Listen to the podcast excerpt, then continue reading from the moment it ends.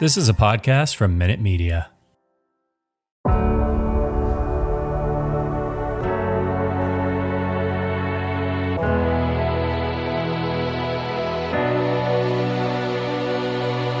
Welcome to the Blackhawk Up Podcast, part of the Fansided Podcast Network. Please welcome your hosts, Jimmy Lynch and Patrick McGann.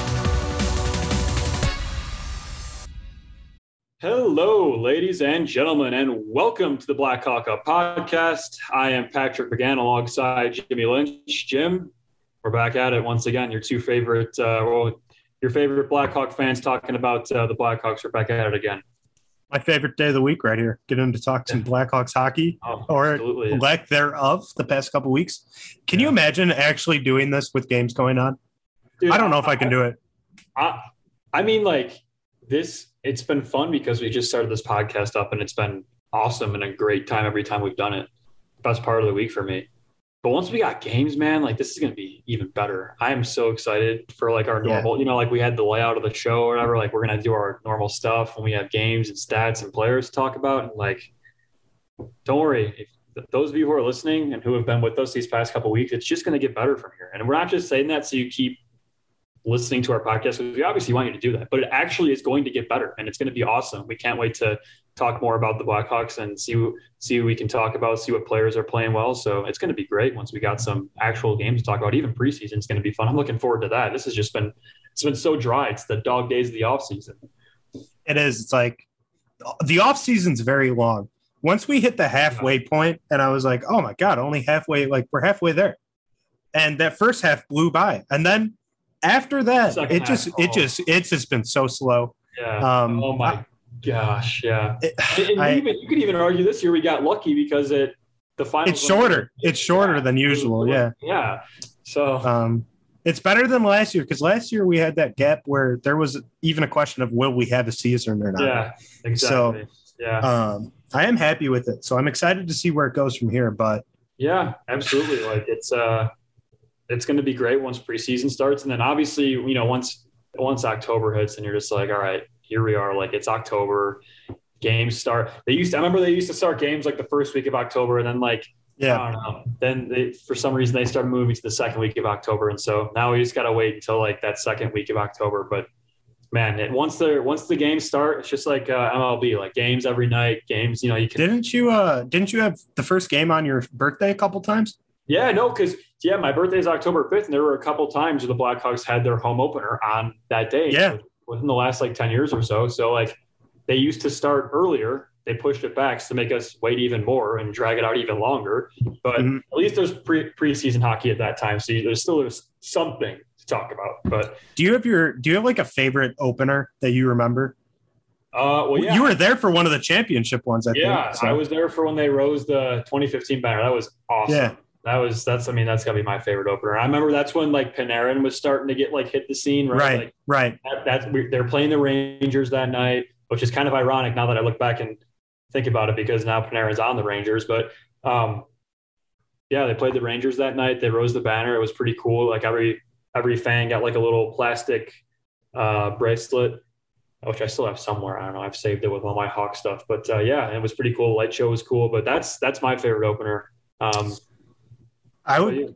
I would have to say I wasn't there for it. I'd been to a couple um, losses on the home opener, like a St. Louis Blues one, and I remember my dad was livid leaving the stadium because he said no one was fighting. He said back in the old days, if, if a home opener wasn't going well, the team would, you know, they, they would put on a show for the fans because Yeah. because it's the opener for the season. yeah. Mine Yeah. has to be um, October October fifth, twenty seventeen. October fifth. Um, the Blackhawks completely dominated the uh, the Pittsburgh Penguins. Oh, 10 to I one. remember this. Yeah, I remember this. Yeah. The only reason I remember it is because I recorded the game. I couldn't watch it live, but I watched it later that night. And every time they scored a goal, I just was so worried that it wasn't going to last. I I really wanted them to win the game. And each time they scored, I was like, I don't think they have enough to hold it because obviously, like you're playing the defending champions at the time. Syndicate. And- Then they even like going into the third period. I don't know how many goals they were up by, but I was still kind of like you know like biting my nails a little bit. But Yeah. ten to one, great game. That that has to be mine. Yeah, that's a good one. I remember that one. I remember that one like it was yesterday. Um, but it would probably be a championship banner raising ceremony if I went to any of those, but I was not lucky enough to go to any of those. Yeah, that I was lucky enough to go to one of those, and it was uh, it was pretty cool seeing it go up. Uh, I, the funny thing is, I was on the, I was up in the nosebleeds on the other Yeah. side, so I only saw Ah. it like halfway up, and then you could kind of see it on the other side of the jumbotron. But it was still, I mean, obviously, um, something I'll never forget, and it was really cool. Uh, I mean, those the videos they played and everything like that were oh, always yeah, It awesome. was so cool. That was also when they first started doing like the the like using the entire uh, rink as a screen and put graphics Right. on the ice. Like that was pretty cool too. So um, yeah, it was it was awesome. Uh, you know, obviously national anthem and all that was awesome. And then I actually uh, this kind of just talking about Hawks games in general. I uh, I mean, obviously I know you've been to your fair share of playoff games, but uh, funny enough, I don't know if I've mentioned on this podcast yet or a previous podcast meeting you've had, but uh, I was supposed to go to the second round of the last time them when the Blackhawks were in the playoffs. So like it was the year that they were picked to go to like you know pretty far in, and then they got Against swept Nashville, Predators. yes. And then I was I was supposed to go to a game one or two of that series, um, the next series in the second round. And everyone was like, "Oh yeah, no problem. We're gonna we're gonna make it to that, no problem." Like my dad literally had bought tickets for me and him to go. They were he's you know they sell them no matter what, and then you get refunded if they don't make it. Well, every black excuse me Blackhawks fan, uh, tongue tw- every Blackhawks fan knows how that went. Uh, that round Yeah. never ended up happening. So um, hopefully Yeah. Stan gave my dad's money back. So yeah, that was that was tough, but still no playoff games to remember from this day. But the most memorable game for me is definitely that banner raising. Well, I feel like it was very lucky that you didn't have those that first round tickets. Like they, Yeah. I what did they did they even score a goal at home? I don't even think they did. I think they, got shut out both times. Yeah, yeah, they, Yeah. Uh, they they got out shut yeah shut out both times. I remember that, and it was just like it was like what the heck is going on here? This is supposed to be like the best Yeah. team in the Western Conference, because like I, I literally remember telling people. Maybe even you, maybe even you were one of these people that I would told. Like I was like, oh yeah, I'm supposed to go to second round, game one or two. Yeah. like, oh, that's going to be a blast. Like there's no doubt we're going to get there.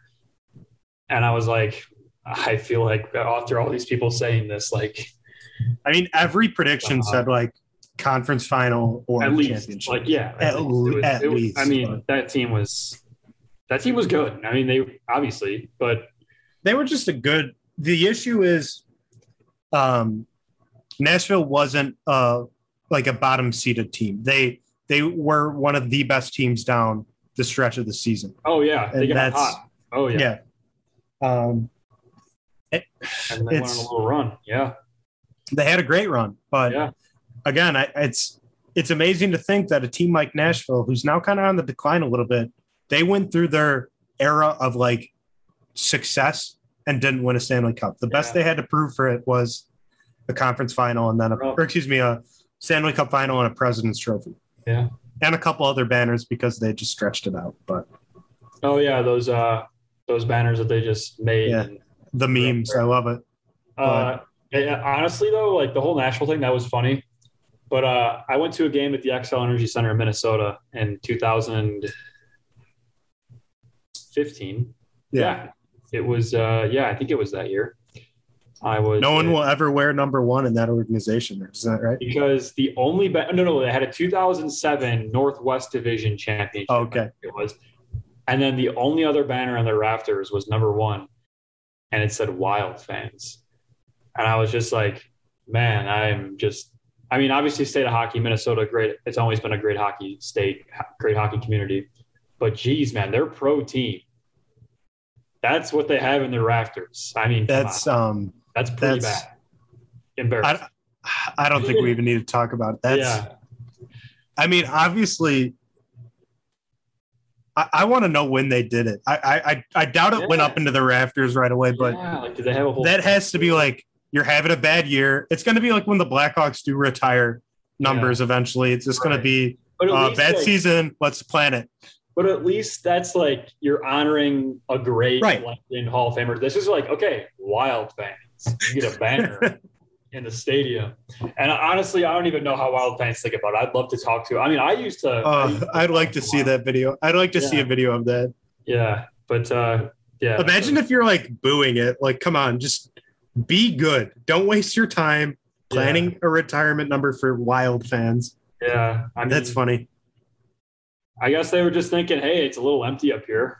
And, uh, you know, obviously. True. That's one way to s- stack the a rafters. A little bit, yeah. I mean, they're obviously one of the, the, the couple NHL teams that haven't won a Stanley Cup yet. And, uh, Yeah. it, it's just kind of, honestly, it's kind of a shame because, like, Minnesota, like I was saying, like, the high school hockey culture there, I mean, the U of M, um, even uh, Minnesota Duluth, Minnesota State, St. Cloud up there, like, the hockey culture there is unbelievable. It's unmatched, and their teams are good. I'm sure they have some of the best high school. I mean, they do have some of the best high school hockey teams in the country. Their playoff sort are unreal, and they have some of the best college hockey in the country. And so they're doing everything right, but professional. Their professional team stinks, and they had the North Stars. Um, and obviously that was before our time, but just hearing about it from our, you know, our dad saying, you know, about how the rivalry was the Blackhawks and North Stars, all that sort of thing. Like for Minnesota to get kind of screwed over like that, have them leave, and they can't even be the North Stars anymore. It's a sore subject up there, and it's. I just feel bad because like if there's any, I shouldn't say if there's any, because you have Canadian markets too, but like if there's any U.S. market that deserves a good hockey team, I feel like it's got to be Minnesota, right? I mean, obviously Chicago, the big city like Chicago, New York, um, Philadelphia. Yeah, um, but- I mean, but LA Minnesota- close, but yeah, Minnesota. Minnesota's a hockey team. hockey, right? Yeah. Like they should have a good pro team with with like a really cool. Like they should be like the Montreal Canadiens of like United States hockey teams, in my opinion, because of just the way hockey Well- is up there. Let me ask you this question. There's there's like 11 NHL teams that haven't won championships. Um, I'm not going to make you name the teams. I'm sure you actually could, but it would just take a little bit too much time. But I'm going to name the teams for you, and you tell me which one's going to name a Stanley Cup next. Okay. Buffalo Sabres. Do you want to just say Buffalo now, or do you want to wait? For them to win the Stanley Cup next, Okay. uh, Yeah. I I would not want to. If I was Okay. a betting man, no, thank you. Columbus Blue Jackets. Do you want to pick them? Uh, I, I just want to hear. Also, my, no. Okay. I want to hear all my Columbus. options first. Yeah, I want to hear all my options. Ottawa Senators. Ooh, yikes! Arizona Coyotes. I'm going to pause Oh for a second. God. You literally didn't even pick like the fun ones. Okay, Florida just- Panthers. I'm going to Florida Panthers. Okay. They're a good pick. Um, Minnesota Wild, Nashville Predators, San Jose Sharks, Vancouver Canucks, Vegas Golden Knights, Winnipeg Jets. Um, Those Vegas fans have been waiting years, I I miss almost four. You're missing one. Yeah, it's on your hat. Seattle Kraken. I That's my pick. I'm not even No, I'm counting that. I'm not kidding. I didn't even think. Uh, No, you're right. They did. They haven't won a championship. They Uh, haven't won a game. They haven't won a game yet. Yeah, Seattle. It's just sad. Yeah. They haven't played one though, so that's know, fair. that- I mean, it's an interesting question because obviously this this is you know one of the common questions you can ask a hockey fan. I feel like you know wh- which Yeah. one of these teams. Obviously, right now you have the teams that out of that bunch that actually like Have a chance. that have a chance that are kind of built for it that are heading Right. in that direction. Like as long as Florida has Joel Quenneville, they're going to be a well coached team that's going to be competitive, right? Yeah, 100%. I, I think I mean- Florida's a, I mean, out of those that's teams, not my pick. That's Yeah. not my pick, but they're they're in it. They're I mean, out of my list, I would say the Panthers. I think you have a Canadian market in the Vancouver Canucks and the Winnipeg Jets that are just waiting, waiting to bust wide open. I mean, the Winnipeg Jets again have been Pretty good. Yeah. things. Yeah, Vancouver, so I think they just had a down year. I feel like Yeah. they, I, I last year is not an accurate depiction of what kind of team Yes. they are. I mean, and, and see, I know a lot of people in the sports markets, uh, you know, whatever sport it is, a lot of people are saying like, you know what, I'm giving all those athletes in 2020 like a COVID year, like that. It like we don't have to judge them. Yeah. and I- I'm not saying teams that were good during that time to discredit them. I'm saying like I'm just saying like those bad teams like Vancouver, like there's a really good chance Vancouver can be in the playoffs this year in the Pacific Division. Like they, Right. they they are a decent team. They have some good young talent. Um, so I think Vancouver is definitely on the list. I think Winnipeg's on that list. Um, I don't think Ottawa is anywhere close, um, to be honest. Shocking. Uh, still, I mean, even after that heartbreaking exit to the Pittsburgh Penguins, which by the way, that's got to go down as like in our lifetimes one of the one of the better playoff series. I mean, that playoff series was unbelievable with Craig Anderson and all that sort of thing. I don't know if you're That was a great, no, that was That a was great playoff series. unbelievable playoff series. So It- much fun to watch. I really still like the, uh, the Tampa Florida series this past year was also one of the best also, ones I've yeah, watched. yeah, exactly. Um, no, I, I agree. That, that- I mean, there's been some really good matchups, but yeah, Ottawa's not close. Um, Buffalo again, like a really, really good market that could be tapped into, but just they just have too many things going on up there. I'm I'm asking for your winner. I'm asking Yeah. for your winner. Is I- it the Vegas Golden Knights? Come on, let me hear it. I, I I was right off the bat. I was thinking Vegas. Vegas is they are they they have the fans. They have the market right now. I mean, They those have- fans have been have- through years and years and years of heartbreak, and I mean, I'm being sarcastic. I mean, don't Vegas fans don't take this personally, but you guys don't deserve it. I mean, you have to sit in front of your TV crying because your team lost when you're 14 years old. I mean, that that's got to happen to every fan at some point. You got to go through that heartbreak. But uh, actually, Well, it's just- maybe No, they it, they did. They did. I'm just saying it's hard looking at like other teams where, you know, like there's some teams with like 50, like 40 year playoff droughts of championships. And then you have Vegas, who in their first season does go as far as they did, which in some teams that might be the best you ever see from your franchise Yeah. ever. So Right. it'll be Uh, interesting. Yeah, I I, I, Vegas is a good pick. I mean, Yeah. I think I would lock in Vegas because I don't think Vancouver's ready yet. I don't think Winnipeg's ready yet. Um, I think they are getting closer, and I think they are pretty close. Um, but I think if if I had to pick, yeah, obviously the question is pick one. I, I would say um, Vegas, because they're as of right now they are the closest and most built for it, and they have Yeah. they actually have playoff experience. They have a, a lot of it. So. Um, um, with all the different draft picks the Arizona Coyotes got, I'm pretty sure whoever does win the Stanley Cup might be willing just to trade the Stanley Cup for those draft picks. So I'm going to say Arizona. like trade They're going to like it's it's going to be an unheard of trade in NHL history. Like Arizona And you- and their and eight first round draft picks and all their second round draft picks will just trade for the Stanley Cup champion. You know, No, all I'm kidding. I'm kidding. I'm going Vegas. Vegas in is the seriousness, the Coyotes, I mean, made a run in 2012. Like seriously, like, this te- people forget that this team made it all the way to the conference final. They beat, they knocked out the Blackhawks. One of our painful exits was due to Sorry, I don't. well, Sorry, I don't remember. the then Phoenix Coyotes. Sorry, no, I don't. Arizona for the whole state. Oh, actually, no, that's not why they're Arizona. They're Arizona because they got kicked out of Phoenix or the, the whole. I'm uh, I'm sorry. I'm ringing a blank on the 2012 season. Was that that what must have come in between that's their when 2010? That's when Yes, I know. I, I know. I'm saying it came between 2010 and 2013. I didn't watch between that. Those Um, great. I'm oh yeah, kidding. only fair weather fans only here. Yeah. We don't Yeah, we don't yeah. know anything about the Blackhawks besides the years 2010, 2013, 2015. Um, Vancouver, But, uh, I think, is another interesting team. They if Vegas doesn't do it in the next couple of years, I'm gonna go with Vancouver as my pick. honestly, I mean, um, I was I was cheering for Vancouver to win in 2011. I really wanted them to. I mean, Vancouver, you're on your own there. You're on okay, yeah, that was. I know. I've always liked Vancouver because it's a place I've always wanted to go live. It's gorgeous. I mean, I like to ski. There's skiing. There's mountains, but I I would love to see Vancouver win it because they are hockey crazy up there. I mean, again, Canadian market, big city. Um, I mean, I mean, you saw what their fans did when they didn't win. I, I think that's all I have to go.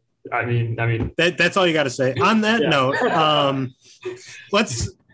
The season obviously starts in a couple weeks. We haven't talked about the Blackhawks for the last 20 minutes. Yeah. Let's talk about the roster. I put out an article today predicting what the Blackhawks roster could look at look like this season.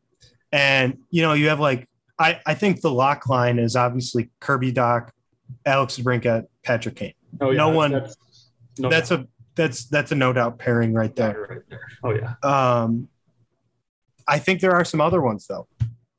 Some no doubt line pairings. Yeah, I think there's a good chance you'll see, like, obviously, if Toews is playing, which hopefully he's playing, I think there's a really good chance you'll see Toews with Kubalik. And the question mark there is who do you play him with on the other side? And I would have to go. I think Hagel is a good pick. I, I really like Brandon Hagel. Okay. I think Hagel might be better off than the bottom six, but at least when you start the year, I think that's your top six right there. Um, I agree. then after that, the the issue you have with this team is there are so many different players that can be in the lineup. There real there's just too many guys. Right. Like everyone don't- talks about. Lukas Reichel and Henrik Borgstrom as players that are going to play this season with the Blackhawks, but do they have a spot for him right now? Right. I mean, Um, let's go through some of the other we still, We still haven't mentioned Strome's name or like Tyler Johnson, right? Like two, Yeah. you know, two guys who, are, So- who could be pretty decent, right? So Yeah. The third line I have is Nylander, um, Alex Nylander, Tyler Johnson, Dylan Strome. I, I think that's a Um, pretty solid line. I was thinking maybe you throw Strome on that second line, possibly. I don't know. Um, but that's True. like, I oh, think that's feel like another- Hagel and him yeah. could, could be interchangeable, uh, interchangeable, but I, I don't know. That, That- that's that works too. opinion, Obviously.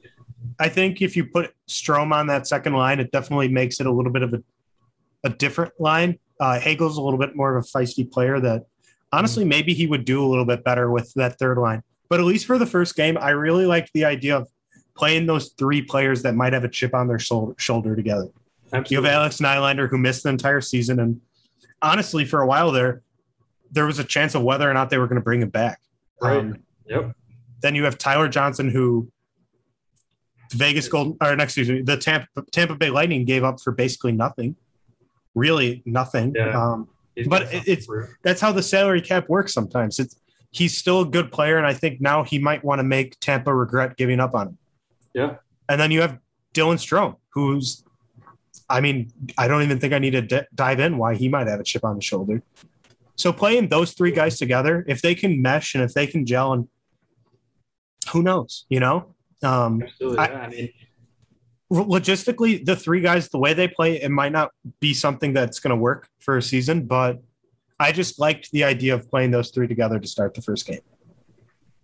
I mean, obviously, yeah, you have that, like you said, the mental aspect with the chip on their shoulder, and that's Yeah. obviously something that you know, like you said, these are guys who are going to want, going want to go out there and go prove himself. I feel like Toews has Yeah. that mentality too. I mean, Right. he's you know he's going out there, um, has, hasn't played, and you know, I think it's it's it's obvious. You know, we always as fans we speculate, you know, where where players will fall in the lineup, you know, come game night or come the season, and obviously it, it's hockey, so the, Yeah. these lines are going to be changing within games and day to day.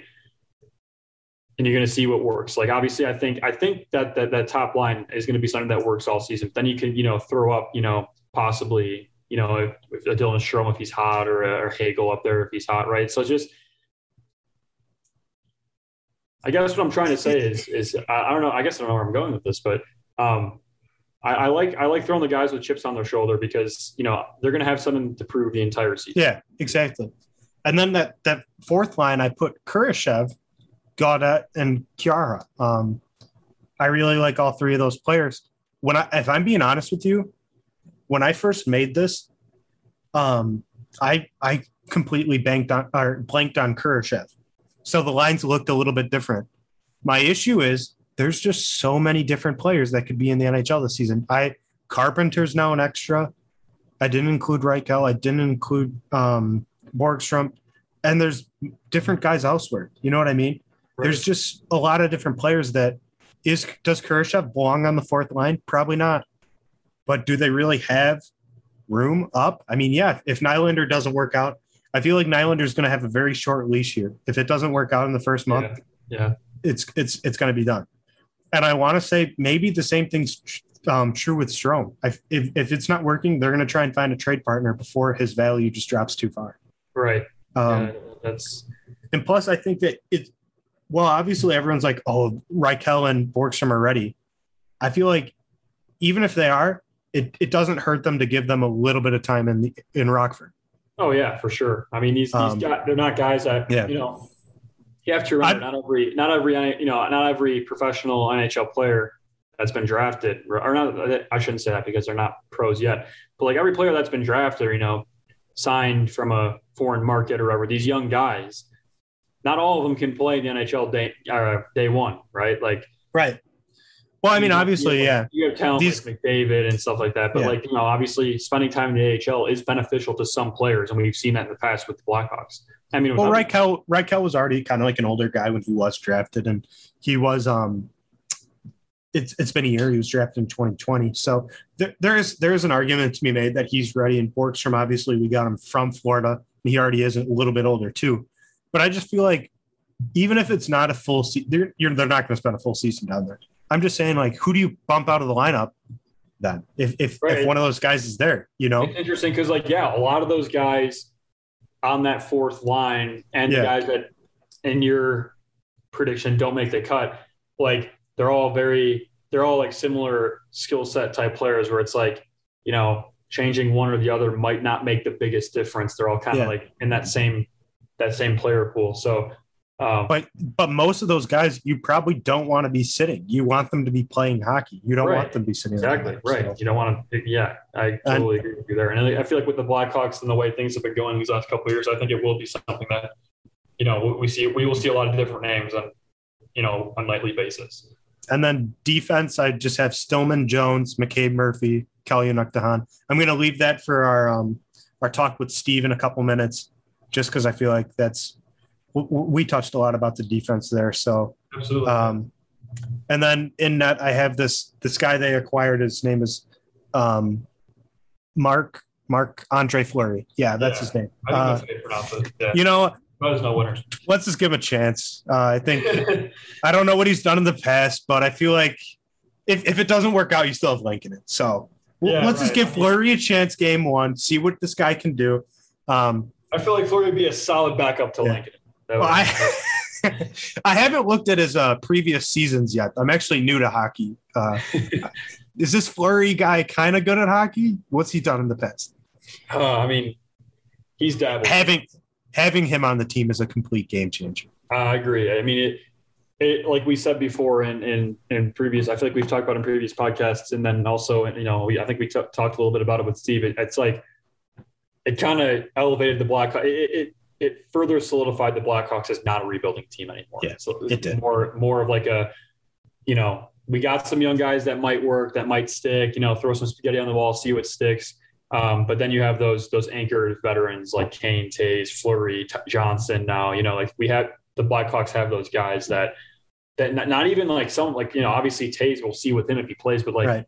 Kane and Fleury, I mean, they are still playing at the top of their game. Right. So like you, that, that's just going to help the Blackhawks that much more. Obviously, you know, Kane trying to carry the whole offense is, is tough, but like Fleury, you know, having a goaltender like that and then that night in, night out, that's a game changer. We're here with another contributor check-in with Steve. Steve, how you doing?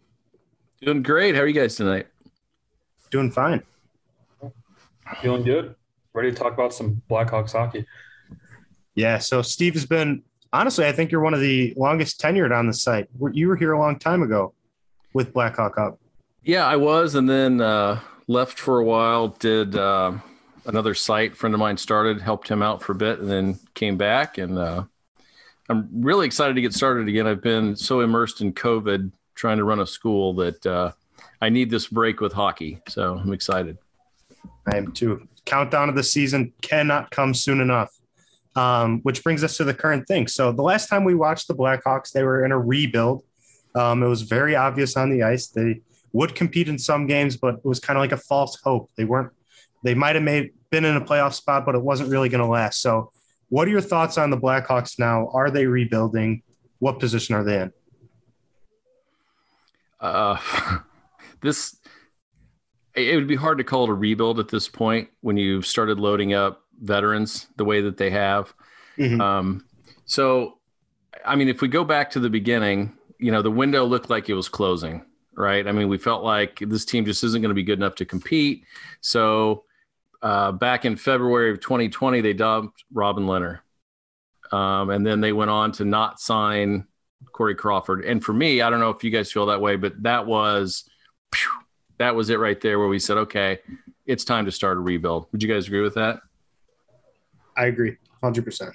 Yeah, I would say the same thing. Uh, I mean, dumping Robert Lehner for like the return we got, that was that return was a little bit lacking. So I would definitely agree with you there.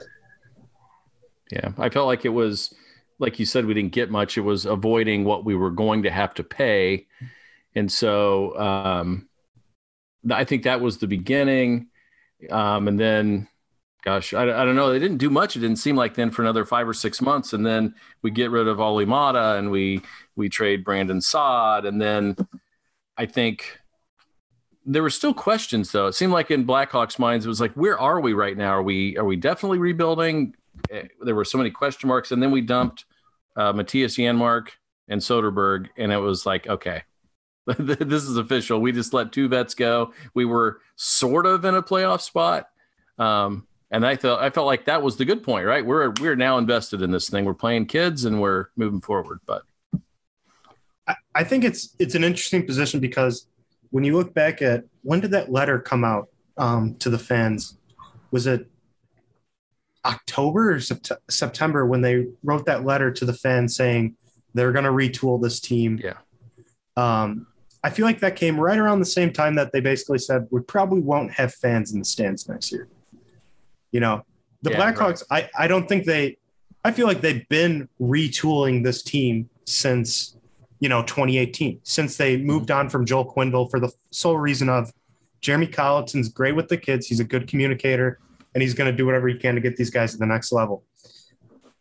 But they wouldn't call it a rebuild or a retool at that time because of the fact that well, they're also trying to sell tickets and they want to keep that sell streak going and they want to keep packing the stands. It's hard to do that when you're rebuilding. Now, I mean, obviously, I feel like there are a lot of diehard fans that would get behind watching the kids play, watching the next generation. But for some reason, they weren't going to make that claim right off the bat. You know, honestly, uh, coming from a, different standpoint, you can, you know, walk a little bit south in Chicago and go to the White Sox. Their fans, I mean, I'm a diehard White Sox fan. I got the shirt on right now. Everyone there, I mean, look at all their fans. They embraced the rebuild. I mean, I mean, I remember back in like 20, you know, 16 and when it was the dark days, 2017, we're like, yeah, we got like stacked prospects in the system. And the Hawks didn't really do that. Like they didn't do it the White Sox do. The White Sox were like god awful. I mean, obviously two different sports, but like a, a rebuild, I feel like a complete tear down rebuild is something that fans could get behind and get excited about. Because now look at the White Sox. Now look at all those young guys they got, and now look at where they're going. Not trying to make this a White Sox pod, but um, but you yeah, can say the like same a- thing for the Blue Jays.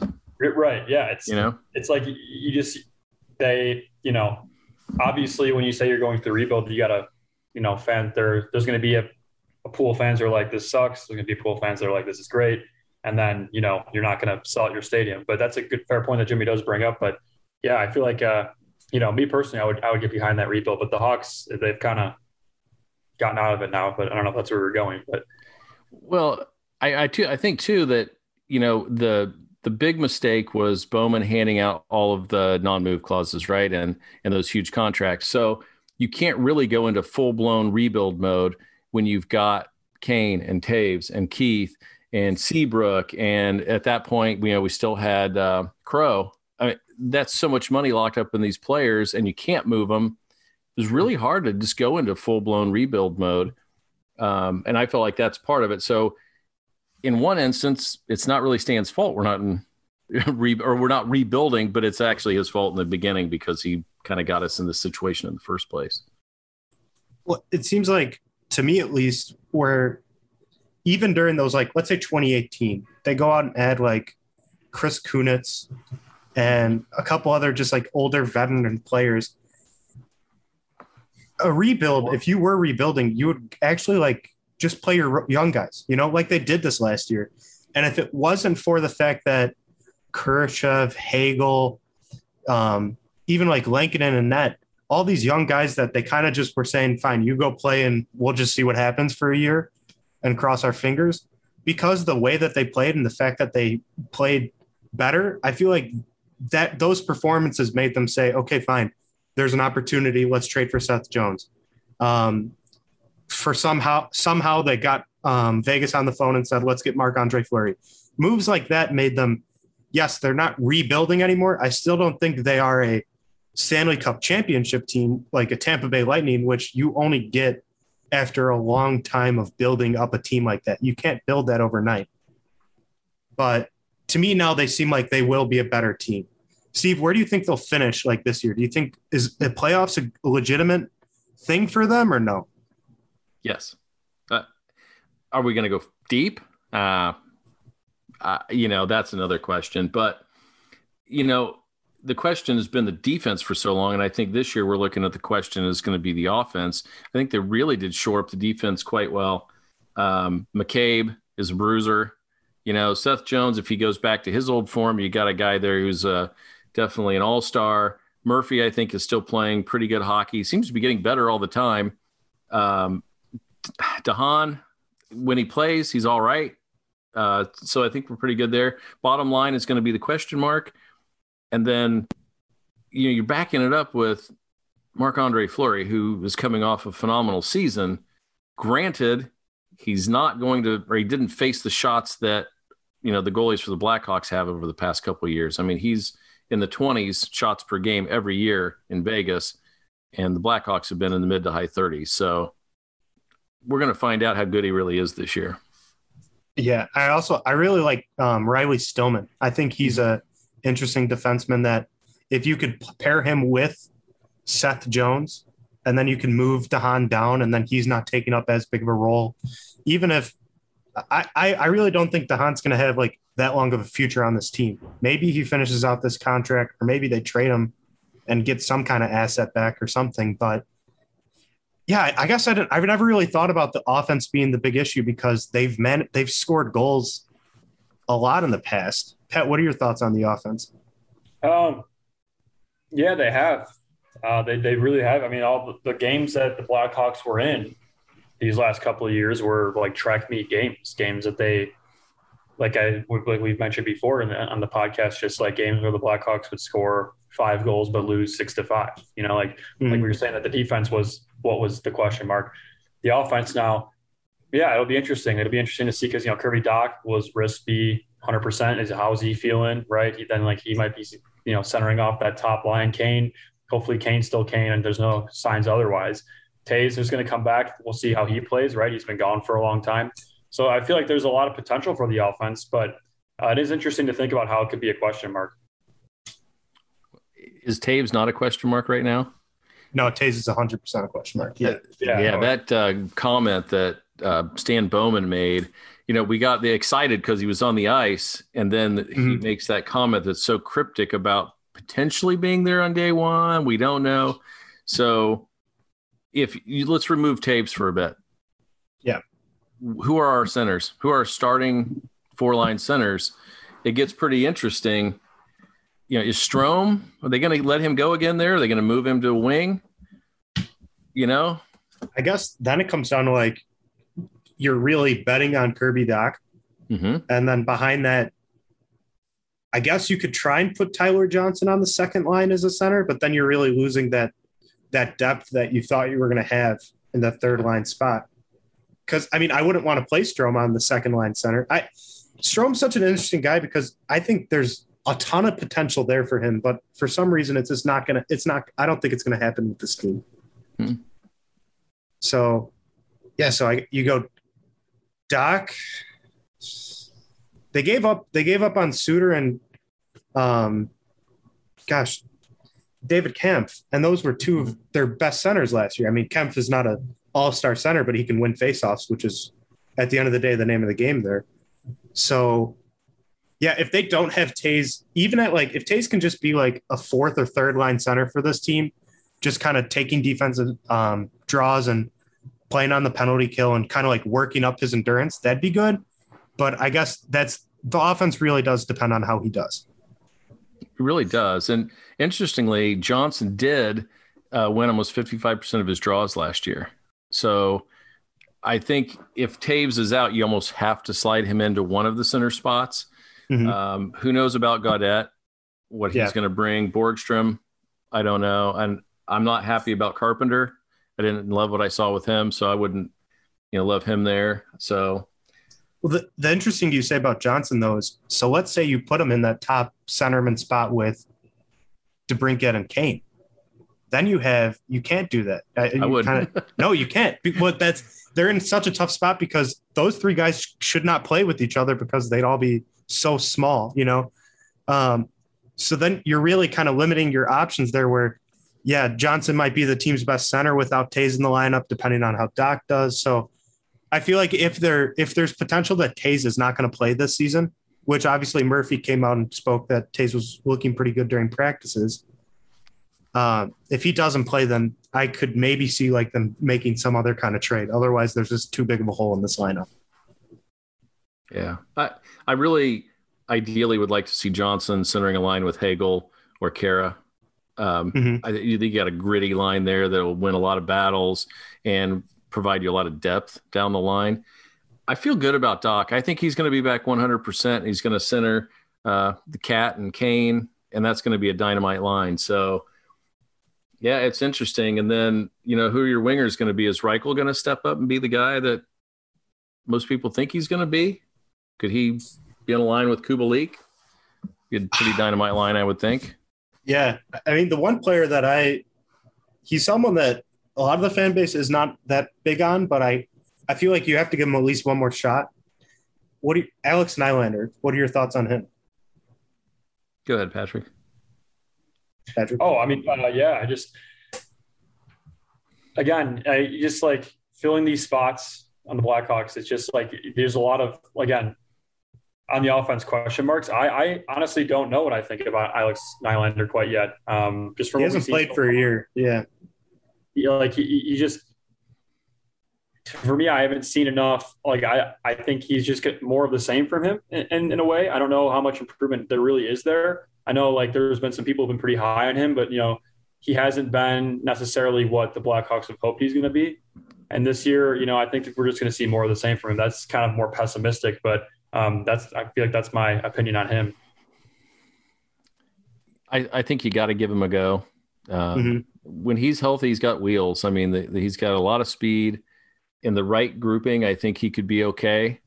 Um, I wouldn't give him a full year. I mean, if you see the same thing in the first two months that we've seen in the past, you probably pull it. But I, I think you got to go early. I think he would be a nice fourth line guy starting out the season. yeah. His leash is definitely not as long as it's been in the past, and he's also not going to get like in 2019 20 he spent most of the year playing with like john uh excuse me patrick kane Mhm. um, but now because of all those additions this past season because of the different young guys they brought in he's no longer in that same position i mean yeah I, ideally i think Reichel would be a great person to just step into the lineup but i think it comes down to is that the best for his development to throw him right into the nhl or like I feel like most these young guys probably would be better off with the year in the AHL. But that's just kind of my thought on that. Another thought is it's kind of nice when you take a new guy and you place him with a vet, somebody that can help him develop. You play on a line. Um, you know, the first year really helped with DeBrincat when he got some time with Kane. Um, Yeah. I think it eases in when you put a, a group of young kids together on that fourth line, and sometimes uh, they end up against, you know, the other team's best line or whatever. I mean, that's brutal for those kids. Um, so it's nice to be able to to pair them up with somebody who can show them the ropes and kind of ease that right into the NHL for them. I mean, Kane's been doing that for years. He did that with going back to Nick Schmaltz spent time with them. Um, DeBrincat, I want to say T- Teravainen or maybe not there. He wasn't there Maybe very reaching. long. He wasn't there very long, but- That that um well, that final Panarin year- blossomed under him. You know, Yeah, true, yeah. So So if if they could do that with Dach this season, that would just be that would just be a next level move. Um, Uh, I think I think like like Steve was saying, like that that uh, DeBrincat uh, Dach Kane line that that could be one of the better lines in the league. I mean, if if Dach is you know that third overall pick and completely healthy, that that could be one of the top lines in the league. We can see some some pretty goals and some pretty plays from that line. it it definitely could be. I mean, you're you're kind of betting on DeBrincat had a great year last year. I mean, what we were talking on one of the podcasts about how he's been kind of, you know, like we're comparing his numbers to Kane. You were you were making a case for that. I remember last week. Well, I was just comparing his numbers and for yeah, and he's a very good offensive player. So if Dach can mesh with it, um, it didn't work out last year, obviously, but he was hurt for most of the year. Right. Is there any like dark like dark horse kind of like player you think could have a good year that we're not talking about right now, Steve? Ooh. Um, you mentioned Stillman on D. Um, I like Kalynuk. I thought what he did coming in on a just a horrible defensive squad. I thought he played really well. Um, Mhm. There were times he looked like he could even captain the power play um, if needed, and he spent some time on the penalty kill. I think he's a young kid who really could make that, you know, that that six grouping. So I would look for him and um, and Gaudette. I think there's potential there as well on the offense. Yeah, Gaudette, I think he's really going to get a good look this year. It didn't work out last year, um, last year for him in Vancouver, and now he's going to get a pretty good look on the. I don't think he gets up past the fourth line to start the year. He's going to just be the fourth line center, but he can provide something that's been different than in the past. Like you have, um, first it was Marcus Kruger there, and that was just pretty much all defensive play. David Kampf, very similar, but Gaudette, I think, has a little bit of a different skill set than those two guys. So it's I'm excited to see a little bit something different. Yeah, I created a, a little thing here, and I put him on the fourth line, centering it with Nylander and Khaira. As, that's as who I pencil in. That's I mean that gives you Khaira. I think is going to have a great year. Um, he, he all he really did in Edmonton was fight and hit guys, which if that's all he does here, I'm fine with that. Yep. And then Nylander gets a little bit of liberty to kind of like basically run his own line and see what he can do. And if it works out, maybe he moves up a little bit. If not, then we'll find someone else for that spot. But um, Steve, anything else you want to talk about? Anything you want to plug before we end the segment today? Oh man. Uh, not. I don't have anything I really want to plug. I'm just excited to to get back at this and uh, look at uh, takeaways from every game. Watch this team build. I think there's just a lot of potential here uh, for this year. I, I'm just surprised that we were able. Uh, it's just interesting. So Keith decides to leave. The Blackhawks honor the move, which is awesome. They should. He's deserved that. Um, you know, following that, we get Seth Jones, and then we were able to get rid of the Seabrook contract, uh, which we I don't think any of us Hawks fans thought that that was going to happen. Uh, and then we get Marc Andre Fleury, and it's like, oh my gosh, this we went from this rebuild is going to be brutal to hey, this season could be fun. We still have a good mix of young kids. We've got some awesome veterans now, which I don't think any of us wanted to see Kane ride his career out on a rebuilding team that doesn't win half their games you know, I, he deserves better than that. And I think these moves might, you know, make it more interesting for all of us and uh, be a good ride for him. A hundred percent. Steve, thank you for joining us. It's been a great time. Have a good night. Thanks for having me. Talking with Steve was the perfect way to end the podcast today. We thank you for listening. We thank you for following along with us the past couple weeks as we've been going through this. And, you know, I can't wait to actually have some games to talk about. There's a lot of great things to look forward to, and we hope you stick around. Have a good night.